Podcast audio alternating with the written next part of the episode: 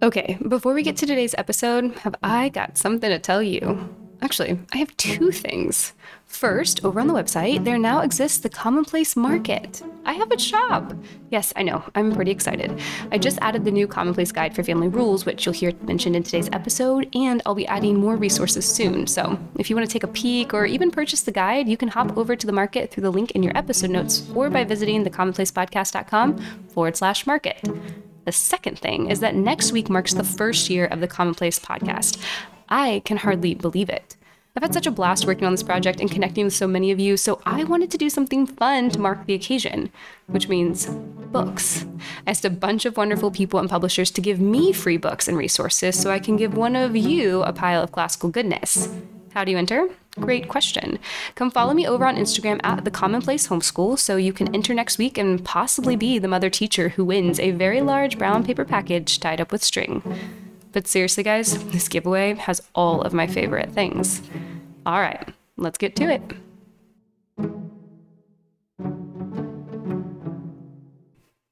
Principle number seven. By education is a discipline, we mean the discipline of habits, formed definitely and thoughtfully, whether habits of mind or body. Physiologists tell us of the adaptation of brain structures to habitual lines of thought, i.e., to our habits.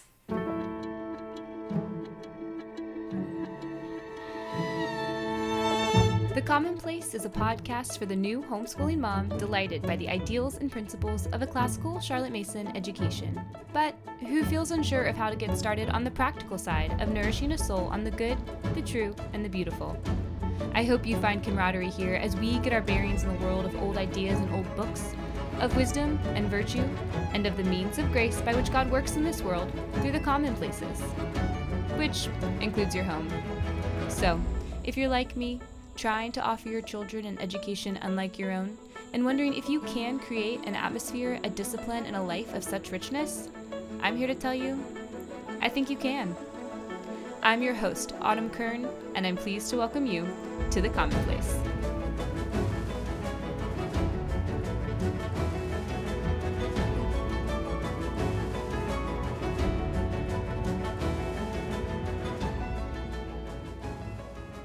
If you've been around here for a bit, then you know we've touched on the basics of habits from a few different angles. We had a whole mini series last season, and they seem to kind of pop up everywhere.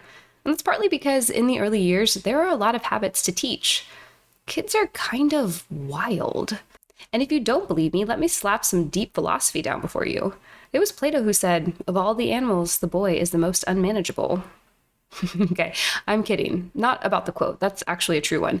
But while kids aren't animals, they don't necessarily think, feel, and do the right things at the right time and in the right way. And it does seem like the early years require a great deal of effort and habit training, particularly to lay a good foundation for the coming years of formal education. A helpful note to keep in mind about Mason's instrument of discipline is that you're setting the norm for your children with this tool. Knowing that habits run in 99 out of every 100 actions, you're trying to help your child find the smoother path towards virtue. You want to help them form the muscle memory in the mind, the heart, and the body so that they choose what's good without having to think about it too much.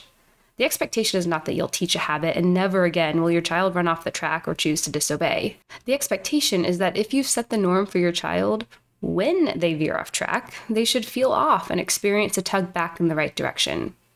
So, the quick recap of everything we've ever talked about in habits is we should set truth, goodness, and beauty as the norm for our children by training them in good habits. But what I want to talk about today in this episode for this instrument is an angle I haven't touched on before, but I find completely necessary to think through in our current culture. I want to talk about authenticity. Because I think there's a valid question in the middle of this along the lines of Is it authentic if my children are just running on an autopilot track I trained them to follow? Is this kind of like behaviorism? Do our kids really mean it? And that's the part of the conversation I want to zero in on today. But before we get there, we need to think about authenticity in our modern world. I'm sure you've noticed, all around you, that one of your primary life goals should be to be authentic. That you being you, fully, completely, and freely you, is a matter of life or death, of joy or sorrow, or freedom or oppression. Before I go too far down the path of this new modern virtue, let's get a basic definition down so we're on the same page. To be authentic is to be true to one's own personality, spirit, character, or self. And in our current time and place, it means you do you, follow your heart, live your truth. Now, I can understand if you're thinking, but Autumn, you can be authentic in a good way, like being genuine or not pretending to be something you're not. And of course, listener, you are correct. There are comparative categories in which authenticity is helpful. But for right now, I'm speaking about the improper use and elevation of authenticity all around us. So, back to our working definition to be true to one's own self. What does that even mean? Well, our concept of self and authenticity didn't just pop up in the last 25 years or so. We're actually eating the fruit of the romantic expressivism of the late 1700s, and today it looks like eat, pray, loving our days away until we finally become the masters of our fate and the captains of our souls. Realizing our humanity or giving expression to our own desires and feelings is the hallmark of the modern man. If I feel it, it must be true, and who are you to tell me differently? The proper philosophical jargon for this is the expressive individualism of the therapeutic man. But the helpful thing to remember is that feelings are central to how we understand, define, and act as modern people. It's surprising to some that the way we view the world today is not the way people have always viewed the world. I'm guessing it's less surprising to a bunch of classical mother teachers, but I'm really in a defining mood today, so let's lay this one out too. There are two categories for viewing the world poesis and mimesis. I bet you'll know immediately which one is classical. Poesis sees the world, including ourselves, as the raw material out of which people can make meaning and purpose. Mimesis, in contrast, sees the world as having given order, meaning, and purpose, and so we are the ones required to encounter that meaning and conform to it.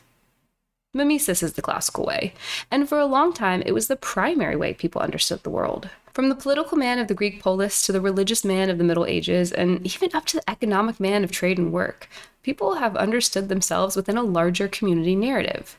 And this is important. An external order defines and gives meaning and purpose to life within it. But without an external order, we no longer know why people exist. When we shifted into the therapeutic man whose inner feelings and desires are the basis of meaning in life, we've found ourselves in a mess. It's an up in the air, whatever you want self creation type of thing with no clear picture of the flourishing life.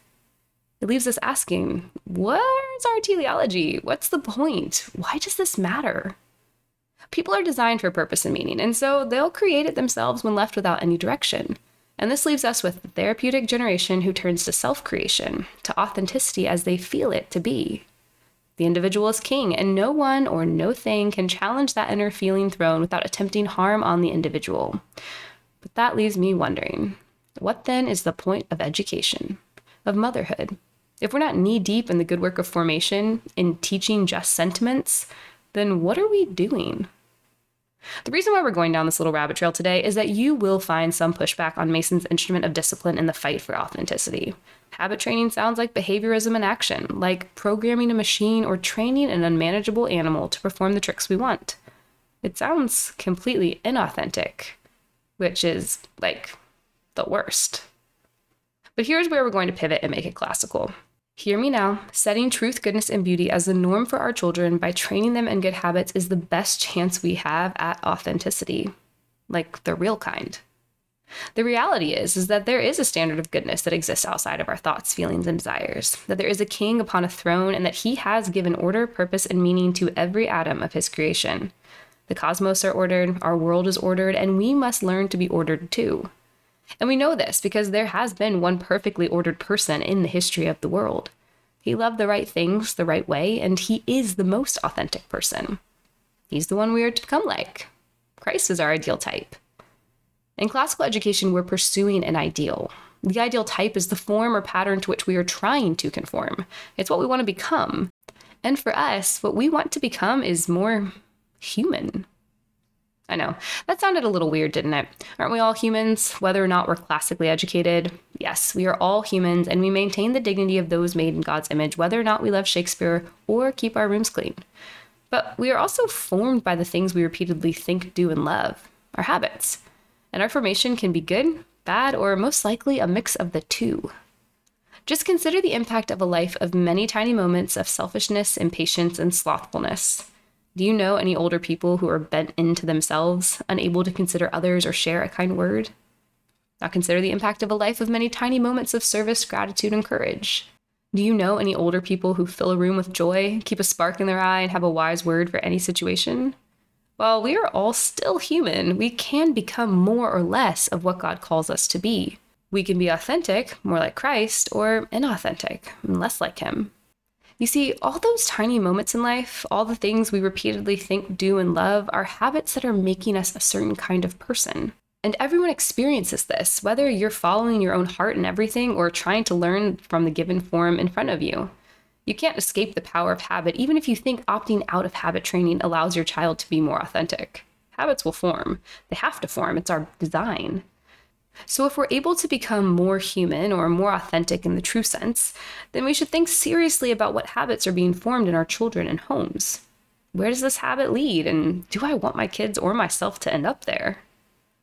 Mason's instrument of discipline isn't about programming or behaviorism or controlling the self of a child. It's also not about allowing our ephemeral, temperamental, shifting emotions and desires to be king. But it does take the full personhood of a child into perspective. So please don't think I'm tossing the emotions baby out with the bathwater. Mason's instrument is about partnering with our children in their development, their feelings, gifts, challenges, and their quirks to set them on the path that leads to life. It's about creating a norm for a child that helps them pursue truth, goodness, and beauty in those tiny moments of a life that culminate into a formed person. Mason said habits rule in 99 out of every 100 actions. We don't even think about most of them once they're formed, but we definitely need to be thinking about them as they're being formed. Every so often, I mention one of our family rules in an episode. They're like our high level family habits, the big overarching rules by which we learn to think, love, and do as God intended. Each family rule starts with a reminder of who we are because our actions are tied to our identity, and we Kerns are learning to be like Christ. These rules are for the family because we're all under God's authority and learning to be conformed to the ideal type, and my off track feelings don't get to be king any more than my children's do. We're on God's team, it's who we are, and so our habits aim in that direction. We know that at any given moment, our internal compass of feelings and desires may run off track, but the standard set by God will always lead to truth, goodness, and beauty. As we keep trying to order ourselves to his standard, we'll be formed in a way that makes his reality our norm and the path towards virtue a little smoother. Because that's a big part of habit training in our homes. We're not going to be habit training to salvation, don't get me wrong, but we can help our children be more sensitive to truth, to goodness, and to beauty. We can put the best seeds of ideas in the richest soil around their hearts and pray for God to make things grow. We can give them clear eyes and ears so when they see and hear the gospel, they recognize the paint strokes and the melody. The instrument of discipline is not inauthentic, it's one of three tools we have to help our children towards an authentic life one of joy, of ordered affections, of wisdom and virtue, and of the ideal type. You know what really gets me about habits and formation? It's that authenticity is actually the good fruit of it. The characteristic of virtue is that it's easy to do, but also that it's pleasurable or enjoyable for the person doing it.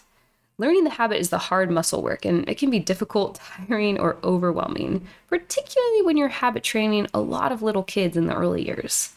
It's a lot to override a habit track buried deep in your brain and heart, and it's a lot to form a new one. But once it becomes second nature, once the new track is taken priority, it becomes easier to do things like tell the truth or remain patient. And because God says that honesty and patience will lead to a joyful life, we then get to experience that delight which makes us love goodness even more and continue to choose it again and again. We actually learn to love what's right, not just operate like a machine programmed against its will towards what's right. We train, we form, we delight. It's like that quote I always see on everyone's Instagram letterboards Cease endlessly striving for what you want to do and learn to love what must be done. Yes, we can absolutely learn to love what must be done habit training, the instrument of discipline, can only be counted as effective if, in the end, our children rightly love what we've shown them to be God's norm. Remember what Mason said about the end of an education. It's not so much about what a child knows, but about how much he cares. So, world, you can keep your endless striving and call it authenticity. I'm setting the pace for learning to love what must be done by teaching habits of truth, goodness, and beauty. I'm grabbing my kids and heading straight for the wardrobe where we'll find virtue and wisdom, good triumphing over evil, and the promise that when the king shakes his mane, the dawn of the new, true world will begin. Because more than anything, I want my children to grow into what they were intended to be image bearers, fully, completely, and freely.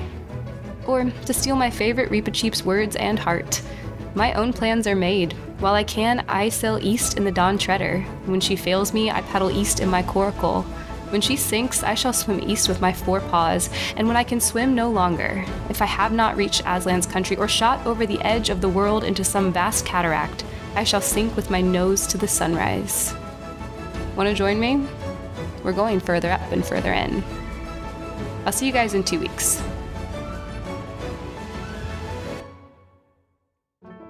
Hey there. Did you know on the off week of the podcast, I have a video resource up over on YouTube? Last week, I talked all about kids and chores, and next week, I'll be talking about my mother culture rhythm, which is a much needed habit for me.